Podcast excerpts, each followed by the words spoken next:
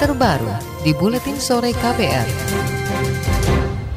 Saudara pemerintah akhirnya menetapkan tarif angkutan penumpang berbasis daring atau ojek online sebesar 2.000 sampai 2.500 per kilometer untuk wilayah Jabodetabek. Direktur Jenderal Perhubungan Darat Kementerian Perhubungan Budi Setiadi mengatakan tarif tersebut adalah tarif net yang diterima oleh pengemudi ojek online. Nantinya tarif ini masih akan ditambahkan biaya aplikator sebesar maksimal 20 persen. Jadi untuk biaya jasa batas bawah, saya yang zona 2 saja ya untuk yang DKI DKI ya, Jabodetabek ada Rp2.000 net. Saya bicara net ya, jangan bicara gross. Net artinya yang diterima oleh pengemudi. Kemudian masih ada beban lagi dari pihak aplikator 20 20% dan nanti aplikator juga akan memberikan subsidi. Kita tidak tahu subsidinya berapa.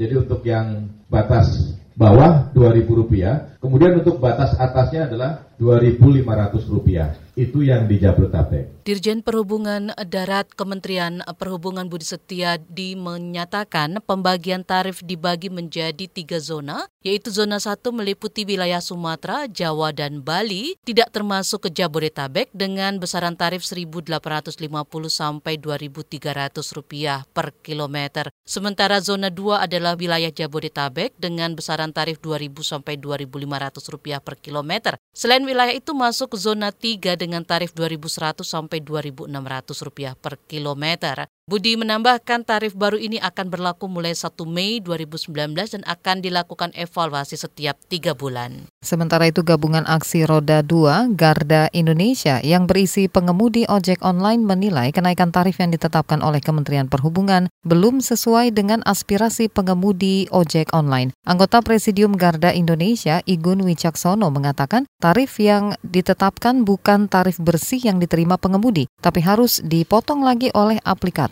Kalau nilai yang disebutkan itu yang udah udah apa namanya tarifnya adalah tarif bersih ya bagi kami udah sesuai aspirasi kami gitu. Tapi kalau masih dipotong komisi ke aplikator sebesar 20 persen ya memang masih belum sesuai aspirasi. Presidium Garda Indonesia Igun Wicaksono menambahkan Garda masih melihat mekanisme dan aturan yang dijalankan dan perlu ada pembicaraan kepada semua komunitas ojek online seluruh Indonesia terkait penetapan tarif dari Kementerian Perhubungan. Garda juga akan ikut mengevaluasi setelah tiga bulan penerapan tarif ojek online yang baru. Vice President Corporate Affairs Gojek Indonesia Michael Reza mengatakan Gojek akan mempelajari terlebih dahulu dampak dari kenaikan tersebut. Kami kan juga baru terima sebenarnya hari ini juga. Jadi pada intinya sih belum bisa komen banyak jadi kami dari sisi Gojek pun kami mesti pelajarin dulu uh, khususnya terkait dengan dampaknya dari pedoman tarif ini terhadap permintaan konsumen kepada pendapatan mitra uh, dan juga ekosistem Gojek secara keseluruhan. Jadi belum bisa banyak komen sih mbak sejujurnya. Mungkin kalau ditanya lagi dalam beberapa hari ke depan bisa kali. Vice President Corporate Affairs Gojek Indonesia Michael Serai mengakui selama ini tarif murah yang digunakan ojol tidak sesuai dan membebani pengemudi. Tidak hanya Gojek, aplikator Grab juga tengah mempelajari dampak baik dan buruknya dari penerapan kebijakan yang akan mulai berlaku 1 Mei mendatang. Saudara salah seorang pengguna ojek online, Friska Kalia, menilai tarif baru senilai Rp2.000 hingga Rp2.500 per kilometer yang dikeluarkan Kementerian Perhubungan untuk transportasi berbasis aplikasi terhitung mahal. Apalagi dalam kesehariannya, Friska harus menempuh jarak yang terbilang cukup jauh menuju kantornya. Mahal sih sebenarnya kalau naiknya segitu ya, karena uh, jarak yang saya tempuh karena saya memang salah satu pengguna aktif uh, ojek online dari beberapa aplikasi.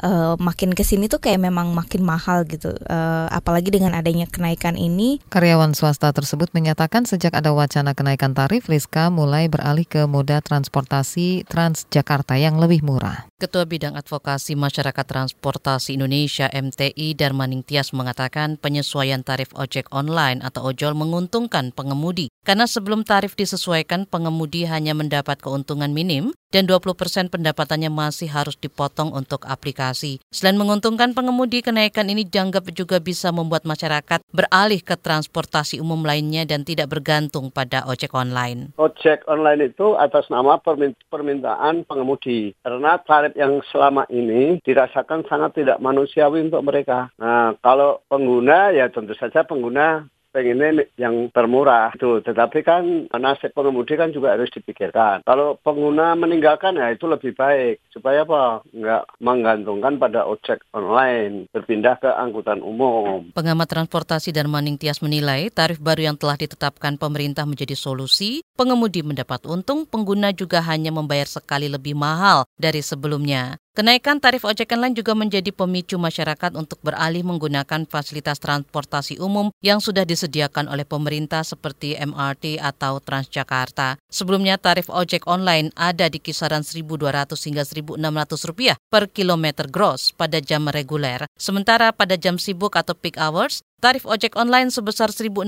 hingga 2.000 rupiah per kilometer gross sebelum dipotong 20 persen untuk aplikator. KBR Sport.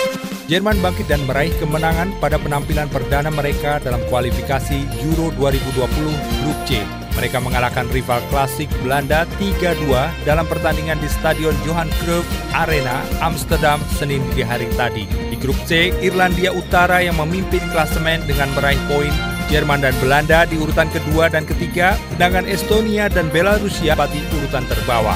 KPR Sport Promotor MotoGP Doma menyatakan sirkuit Mandalika di Lombok, Nusa Tenggara Barat menjadi sirkuit yang istimewa karena merupakan sirkuit jalan raya yang selama ini dianggap tidak memenuhi standar keselamatan ajang balap motor premium tersebut. Selain itu, belum pernah dalam sejarah sebuah ajang MotoGP digelar di sirkuit jalan raya. Doma menambahkan, lintasan sirkuit Mandalika sudah didesain sesuai standar keselamatan FIM untuk MotoGP. Mandalika menurut rencana akan dipakai sebagai arena pergelaran MotoGP Indonesia 2021.